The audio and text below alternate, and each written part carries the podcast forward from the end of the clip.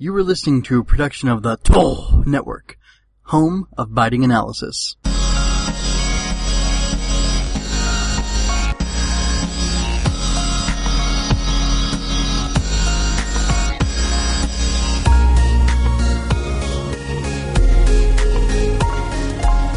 This is Moonspeak Phase 2, Episode 25, The Mugen Triangle. Uh, hey everybody, this is Sono. And I'm Amit. Welcome to Moonspeak Phase 2, your source for weekly Sailor Moon Crystal Season 3 discussion and analysis. This week we're discussing uh, Sailor Moon Crystal Act 27 Infinity 1 Premonition Part 2, which uh, I guess because the other one was called Part 1, I should have seen this coming, but like, this really threw me for a loop, the fact that this is also Act 27. Um, and, uh, wow, this is gonna be weird. This is probably gonna be a 26 episode season, isn't it? Yeah, um, they're not sticking quite to episode per chapter the way they were uh, in the previous season. They're uh, willing to kind of pace themselves differently and break things up if they need to. Which is good. Yes, because that did present some problems last time where the pacing got a little too fast uh, now and then. Um, Wikipedia still isn't offering me answers to credits for specific episodes, um, and I can't find it anywhere. Uh, Miss Dream does have an overall list of cast and crew, uh, which I've put a link to in the notes. Um, I'm not sure if that's just for seasons one and two, or if it's the same staff on season three, or if uh, they're kind of intermingled there. Um, I still can't find this info uh, per episode, though. Uh, I'll keep my eyes peeled for that, and hopefully, at least we'll be able to, you know, update the episode uh, pages with that information down the line. Hopefully. Uh, I do also want to note that my cousin Rachel, uh, after listening to uh, our podcast for uh, part one, uh, she contacted me, and Crunchyroll apparently did translate the subs uh, for the opening and ending themes. Um, I'm not sure why Hulu isn't, but um, if that's a thing that you want, kind of want to watch the opening with the subs, you can check it out on Crunchyroll because they're apparently doing it, and I don't know why Hulu isn't because they didn't for episode two either. Uh, but I just wanted to put that out there since that was something we talked about, uh, and she pointed that out to me. Cool. And uh glad to know Rachel's back listening. That's that's super exciting. it, it- must be kind of like weirdly nostalgic to hear you lis- talking about it with somebody else because you guys watched it growing up. Yeah, and I mean, I'm really glad she's listening to this season. Um, like Haruka and Michiru were very were her favorites. Michiru was very much her favorite, so I'm excited to kind of hear what she's thinking about uh, this season of Crystal and kind of getting that all out there. And um, from when I talked to her, she was super excited about this season, as am I. All right, awesome. Um, because I'm new to this show, um, feel weird saying that because this is all new to me. Um, I just kind of wanted to keep track of things as we're going along. So, um, I'll just throw this in probably at the end of the credits section before we get into the other segments uh, as we do. Um, so, uh, Mag, um, Ma- I guess Magus, right? Magus, Magus, Magus. Magus. Yeah. I don't know. Words are weird. Yes, they are. Um, I'll go with Magus. Magus Kaolinite uh, offers the Witches 5 elevation to the rank of Magus and uh, direct access to Pharaoh 90 and the ability to utilize the Tyron crystal, um, which they recognize. uh, it's the source of life to them, apparently. Um, if they can destroy the five anomalies, the anomalies are are girls, of course, and uh, Kaolinite permits the witches to um, five to use uh, daimon against them.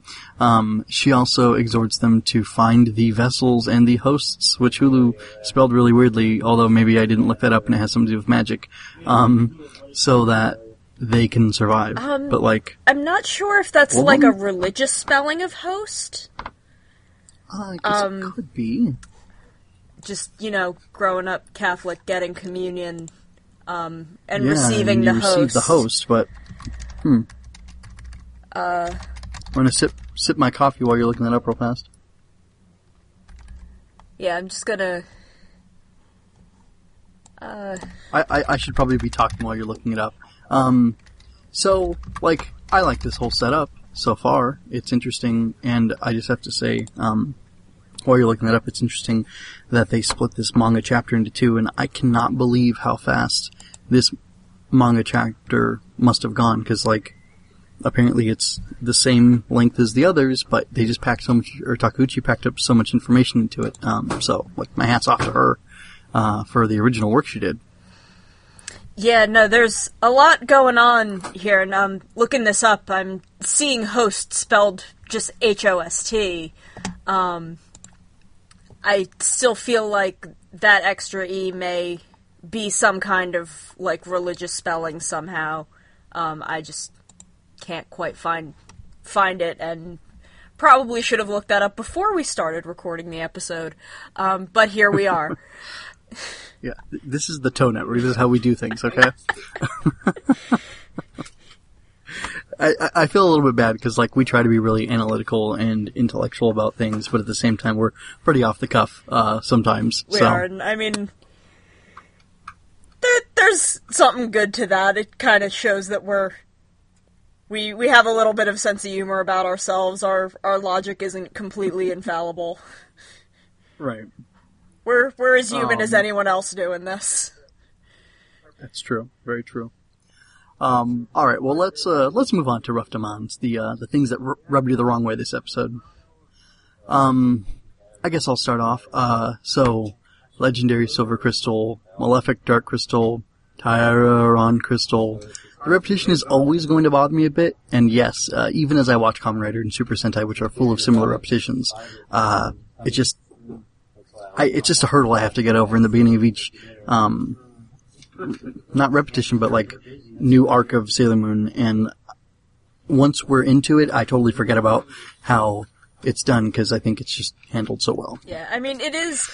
The, the thing with Rider and Sentai is that each individual season is kind of separate, so you can just kind of be like, oh, well, they're using kind of the same plot device in this entirely new story, whereas here we have these three major crystals kind of all existing in the same universe. Um, but also, you know, space is huge, so, you know, three different magic space crystals across the entire the entirety of the universe isn't too bad. Yeah, I guess that's fair. uh, let's see. Okay, uh, yeah, m- another thing from you is, uh, Chibi Usagi's hat sure flew a long distance off of that ride, and it appeared to me high up onto the, uh, Mugen Academy building, or at least, like, the blocking made it really hard to tell just where it had gone and where she was and how it started and the trajectory and wind speed and all that stuff. Yeah, I mean, I'm kind of seconding that. I mean, I know we established right away that the park is right next to the school, but the background art framed it kind of oddly that it seemed like it traveled way farther than it should have.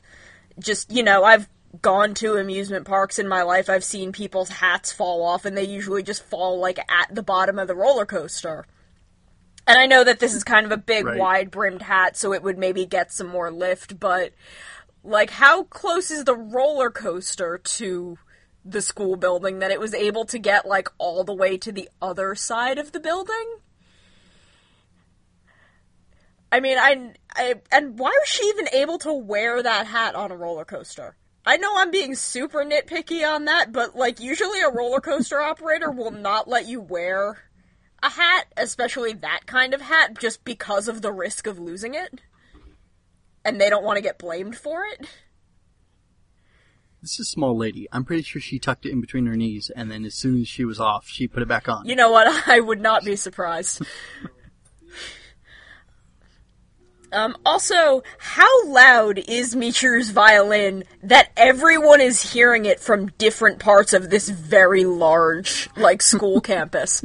I know that she is magic, and that, like, she kind of used it specifically to draw them in, and I'm being, again, being super nitpicky, uh, but still, it just seems a little weird that, like, Mamoru running up to the building can hear it. Um, Usagi hearing it, I can totally buy. I could, I could buy her just having been near that area in wandering the building. But everyone else outside, not quite as much. Especially since like they're on different sides of the building. Yeah, it was a little much. But you know Um, what? If that's really the height of my complaints, um, like so what? yeah. Um. All right. Well, let's let's leave those complaints behind and uh, talk about the frills, the uh, lovely things that we found, found especially catching. Um, I really, really enjoyed Mamoru's communicator watch. So did I. It's adorable. Like I have to imagine he just goes to Luna like Luna, look, I'm involved in this now. I need to be able to call everyone. She's like, okay, well I have these watches, and he's like, okay, can you paint it black and put a tiny mask on it? And Luna's just like, yeah, okay, sure. Like it's it's very much the sort of thing that comes out of the old series. I don't remember him having it then, but it's like he had little tuxedo mask slippers in the first series. oh my. Like he just had like black slippers with the little masks on them. And it it just feels very much like that nerdy side of Mamoru coming back that I've kind of missed. That's pretty funny. Um, I wouldn't put him past uh, Luna having given him one, and he did the paint job himself. Oh, God, You know, yeah. spent a night, Also laid down some paper, got out his paint and tape, and just went to town. Got, got some got some clay, made a little mask and glued it on. Oh man. Um, I really liked the inclusion of Umino Jr. in um, Chibiusagi's group of friends. yes. A cute little detail. Um, I wonder if they're actually siblings. Maybe not. Who knows? Um, let's see. Uh, okay, so Sailor Moon and Chibi Moon's comedic dodging of the uh, giant cat monstrosity was uh, pretty good. Yes, I mean I loved them all together in this episode. Um, that dodging again, I I hate to keep saying this, just it brought me back to the first series so much. Just with how often they did that kind of thing. I I didn't expect to get kind of those silly moments of them like trying to run away from a monster as much in Crystal, just because we got to we need the time to get stuff done. So I'm just glad to see it. And there was just a lot of warmth between the two of them in this episode, even if they spent most of it bickering. Uh, like Ikuko pulling them apart and Chibiusa still posed as if she was fighting. Like not Yeah. not immediately realizing she'd been dragged out of the fight. That is so cartoony and, and fantastic. I love it. Uh, okay, so Haruka has a mask and a cape, and uh, I thought that was pretty pretty exciting, especially with the uh, like Haruka is blonde Mamoru, uh, you know, visual that really struck me uh, in the last episode. Yeah, and I mean that's definitely like the in what it's indicating because those are very clear like visual symbols of Tuxedo Mask.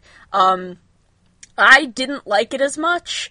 I did go back and check and it was a thing uh, that she had in this scene in the manga and it was the shots were framed the same way. But again, it felt so weird to me that they were like going out of their way to hide that Haruka was wearing a skirt in those shots with how they're framed. Um, like she's in the opening and the ending. We know she's a woman. This isn't something you need to hide from us. Yeah, that's always funny. Like, uh, I grew up watching Digimon, watched many of the seasons multiple times, and uh, I once happened to watch uh, a few years ago uh, the third season, the uh, opening credits, and I, I watched the Japanese, uh, I think an official copy of it, and I was shocked to see that it like gave away all the Digivolutions, even like the last, the final, because the three main characters each get four forms, and like it showed all four forms, and one of the characters who has this really interesting arc, if you don't watch the opening credits, you see that they get a mega form, which is like the most powerful, technically. There's a huge asterisk there, um, but like, all this stuff is just given away in the credits, and I've never understood it. Um, so whatever. Uh, I- it's is that like a Toei thing, or I, what is that? maybe I don't know, but it like it just felt so weird that they set the shots up specifically so you couldn't see like Haruka's hip and thigh area to see that she was wearing a skirt because it in the manga there is one shot where you can see it. Um, where here I don't think there was any. But it's just like it's it's not a secret. We know she's a woman. Like why why are you framing it in such a way? Like I I like the symbols that she's using, but like the framing sat a little weird with me. I could see that. Um, so, Cat Monster. I'm in 100% on Cat Monster. Oh man, that that Uh. cat did not care about anything. like they they beat it, and the cat's just sleeping. Just Yeah. let it go. Was something happening? Okay, whatever. Cat time. It looked a lot better than like the human monsters. Like it still very much had bits of it that looked like a cat. Like it had a cat face Yeah, it did. where it felt a little more like reversion might be like an acceptable theory instead of like the human ones which just look like bugs.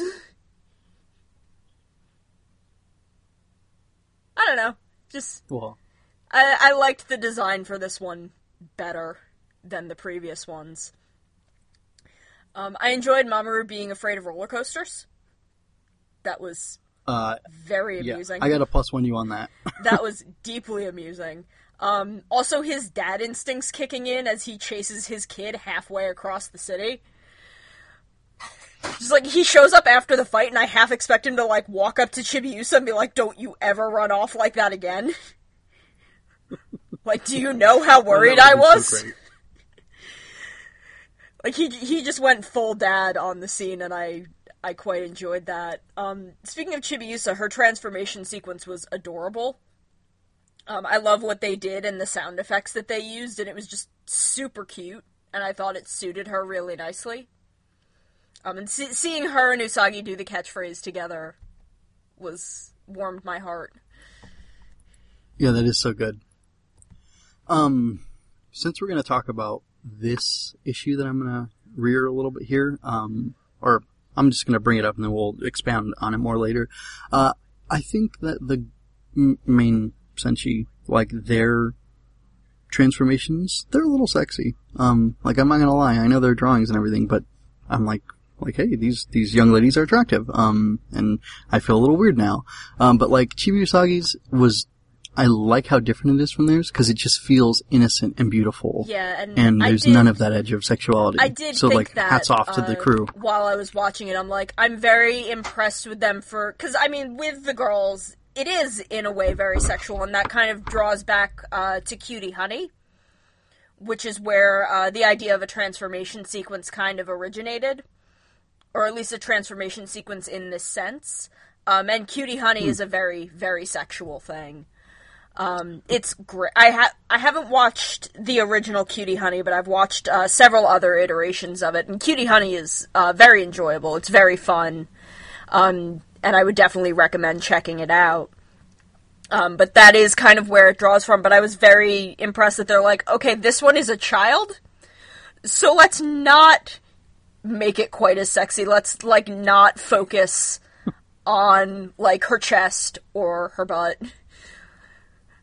like let's just get her into this and kind of put some cute sound effects and just have her do a cute like child pose and i do Right. i do like that that they did kind of take that into consideration Um, especially because like I know how little girls like to mimic things, and you know Chibi Usagi's a good good one to mimic. yeah Um, you know, no problem there.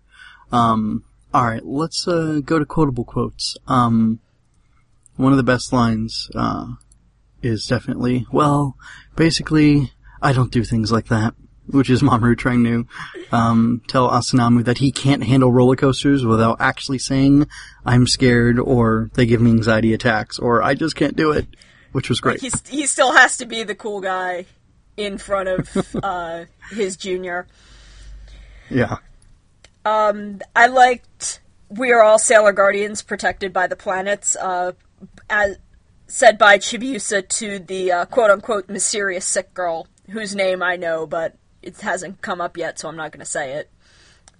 That's fair. I just really love when someone with a secret identity kind of lets a civilian in on the secret to, you know, make them less scared or just make them feel better about something. Um, and I mean, this was something that came up in Zyuohger, uh, Super Sentai show uh, this week. Technic- technically last week. Uh, we did two episodes at once, but it's it's a favorite thing of mine where it's just like, oh yeah, but no, I'm actually this, you know, super powerful thing, and I just want to help you and make you happy. Um, and especially seeing it from Chibiusa, who's like so proud that she now is able to be a sailor guardian and following in Usagi's footsteps, where she's like, "Yeah, no, I look how cool I am," and she kind of wants to show it off. Yeah, I, I like too that they did like an in-scene, um, like she did a, a spin or flourish or something too at the end, where Yeah. uh, it was I think de- directly lifted from her, you know, cutscene. Um, but it was just really cute that she actually did it there, like to show, like, hey, you know, look at me. And like Usagi's, Usagi's like, "We're we're not supposed to tell people this, Chibiusa," and Chibiusa's like, "Shush, shush, this one's okay." That was really cute. Um, all right, well, let's uh, let, now that we've covered all that stuff, let's go ahead and move into the Inquisition. Um, I think I've got like um, five questions here to uh, match with the Witches Five, maybe. Maybe there's six. Who knows? Let's get into it and we'll uh, we'll answer them. Um, so, uh, speaking of them, how do you enjoy the designs of the Witches Five? Um, I guess I'll go first. Uh, I think they're interesting. I like all the different outfits overall and the different hairstyles and colors make a lot of variety. Um, I wonder about the sex appeal that a lot of them seem to have, but then again, my mind could just be drifting back to the visual event horizon that is Kaolinite's plunging neckline and cleavage. Um, finally, it is, uh, it is too bad we didn't get to see the Witches Five do much, um, in the way of fighting, um, to better showcase them in action. Cause you just got like a big group shot, a couple of group shots of them and that was it. And it's like, I would have rather had time to see each one Yeah. in more detail. Um, I'm used to really visually sexual villain ladies. Um, just you know, long history in with magical girls, and it's an it's an oddly recurring reoccurring trait in hero shows. Um, maybe a little less so in Rider, but not altogether not there. Um, but it's very very prevalent, like in magical girl shows, in like shonen fighting shows, um, and Super Sentai. So it's it's not something that bothers me or that I really make a note of just because it's been 20 years and I'm used to it. Um, and especially Kaolinite and the Witches 5, uh, who are in Sailor Moon and thus I have that 20 year history with. Um, but I've always really enjoyed kind of the visual cohesion of their designs. They all feel like they're very much part of the same unit without having a specific uniform the way uh, the four generals did in Dark Kingdom.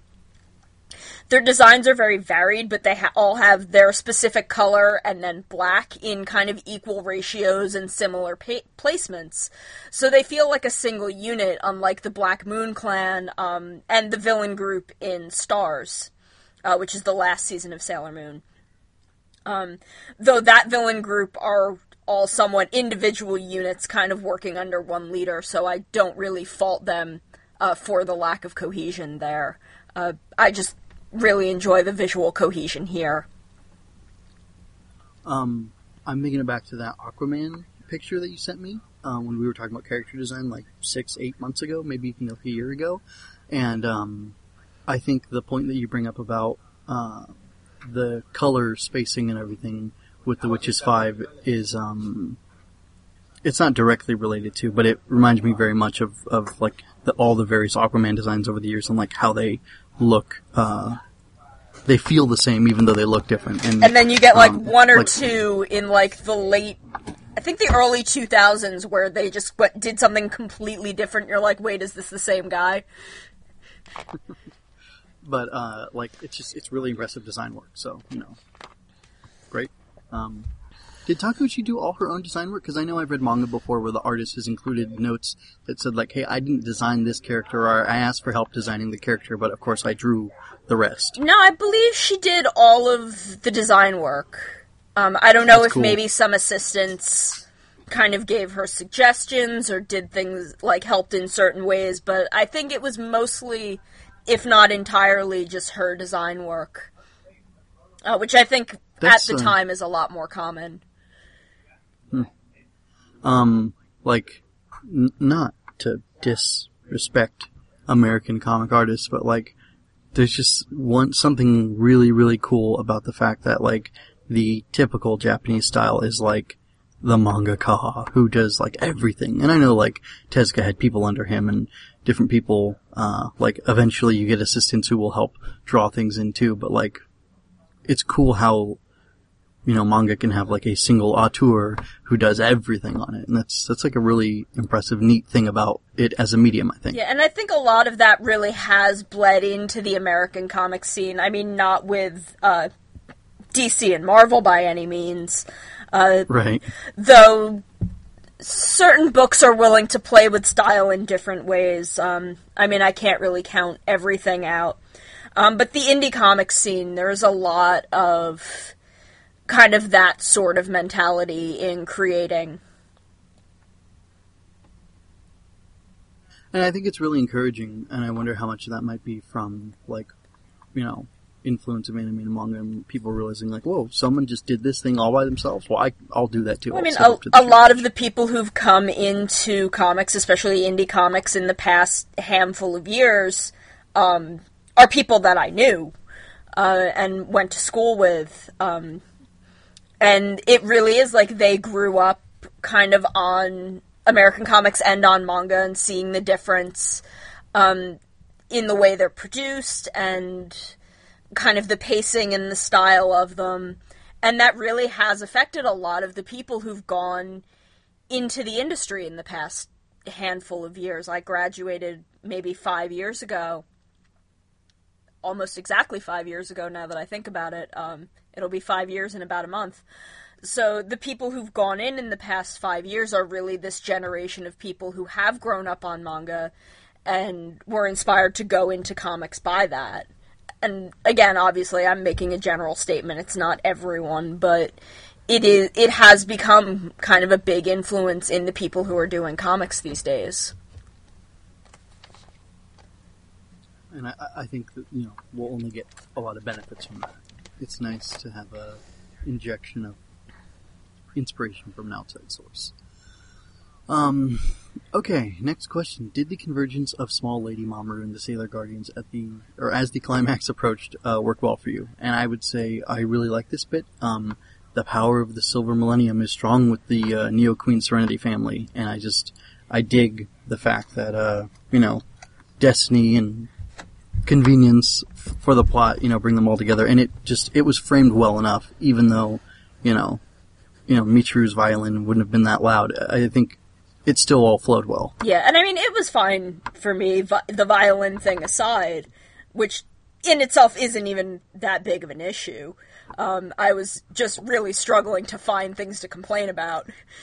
Um, but, like, they're all in different parts of this same area, so everyone showing up didn't feel forced. It wasn't, oh, we all just happened to be here. What a funny turn of fate. Like, everyone had a reason to be around the school building as the attack happened. Like, the girls were investigating the school building. Haruka and Michiru go there. Uh, Chibiusa and Mamoru were in the park next to the school building. They all had reasons to be converging there, so it didn't feel like it was some kind of forced convergence for the sake of the plot. Uh, alright. That's fair. Um, next question. What does atavism mean? Um, Usagi saying it when the, uh, cat-fueled daimon appears is, it, it really threw me for a loop. Um, I looked it up, and it's literally the exact definition that they gave for reversion last episode. Um, so I think they just decided to use the fancier sounding word. Which is a good idea. I wondered if it was a translation error, but I thought it was probably like a word put there in place of reversion. Like, I cannot think of what the source, like what language Atta would have, or Atav would have, uh, like sourced from. So like, there's no Latin or Greek clicking in my head as to like that meaning to turn back or or something Yeah, like I'm- that. So I'm not sure. I thought it was a made up word. I just did a quick like I did a quick Google search for atavism definition, and it just it pretty much gave me the definition of reversion that they gave uh, in episode in the last episode of the show. So I guess they're just picking a different word to use. It's just too bad that Usagi's the one who came up with it because um, I don't think Usagi knows the word reversion and atavism. No, she she definitely doesn't. Right. um, alright, next question. Uh, that sickly Mugen student sure has some issues. Uh, I wonder if she is hum- somehow the flaw that Kaolinite referred to. Um, I'm pretty sure she's either Sailor Saturn or the Tyron Crystal made flesh. Uh, like, there's no need to comment on my speculation, of course, because we're trying to go through this with some false naivete, because I really don't know what's going on, and you're just being nice. I mean, I know exactly what's going on, so I'm just kind of sitting over here and whistling innocently as the plot progresses, uh, and just waiting. Um, okay, final question. Um, what did I put here? Because you corrected my question. Uh, you put Pluto instead of Neptune. Ah. Okay, sorry about that. So, Not- not Neptune and. Uranus were. they're all outers. Um, They, they all know each other. yeah. Um, but Neptune and Uranus were just barely involved in the events of this episode. Uh, is that an issue for you? Um, it was fine for me. I mean, the two of them kind of have a different approach to this problem than Usagi and the girls, and they're still kind of feeling out the new obstacle that Usagi and the girls present to what they're trying to do. Um, so it, it was made clear very early in the episode that they were there, aware of the situation, and watching the whole time. As is pointed out by Minako, like, while they're all like when they first get to the school and are like something's weird here minako's like there are people watching me again what is going on and like clearly that was the two of them and that's really all i need for their appearance at the end to not really feel out of left field for me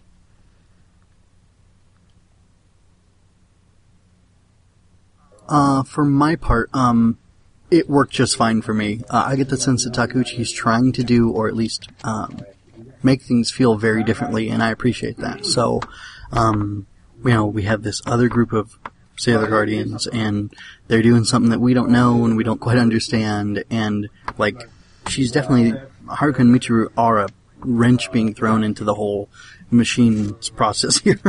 um, and like, I'm okay with that, and I like how they're unsettling things, but it's weird because there's no direct conflict yet. So, while she's doing the repetition of a group with a, you know, I mean, it's the standard Sentai writer sort of thing, or even shonen thing where there's like a master and then people under them generals and then they have their foot soldiers and stuff. Like, we're getting all that again, um, but like the way it's all being handled is so, uh, different that it really plays off well. And like, them being there, I know, I, I totally agree with you. They were watching and waiting and seeing what's going on, and uh, I just really appreciate that because it just adds this different element that we haven't encountered yet in this show at all. Yeah, and I mean it's it's just really it's very kind of reminiscent of kind of the secondary rider showing up. Um, not so much, uh, you know, a sixth member in a Sentai because they're usually pretty directly throwing themselves into the battle and then being like, "Hi, I am now part of your team." Um, but it, it feels a little more kind of like the secondary rider where they've got their own agenda um, and they've got their own thing that they want to do regarding this villain group, and then it's suddenly, uh, who are all these really friendly people showing up and fighting and wanting to, you know, you know, make everyone happy? This is not what I know. Right. Um, this is a pr- pretty funny parallel. I'm thinking Meteor. I'm thinking Accel. Yeah, no, that Meteor, Accel, Spectre. Um, Interestingly enough, um, Beast is nothing like that, except for he wants to be Haruto's rival, he wants that so badly. uh, and Haruto just doesn't have any time for that. Uh, which is again pretty funny with the kind of the parallels that we'd been drawing between Wizard and Sailor Moon.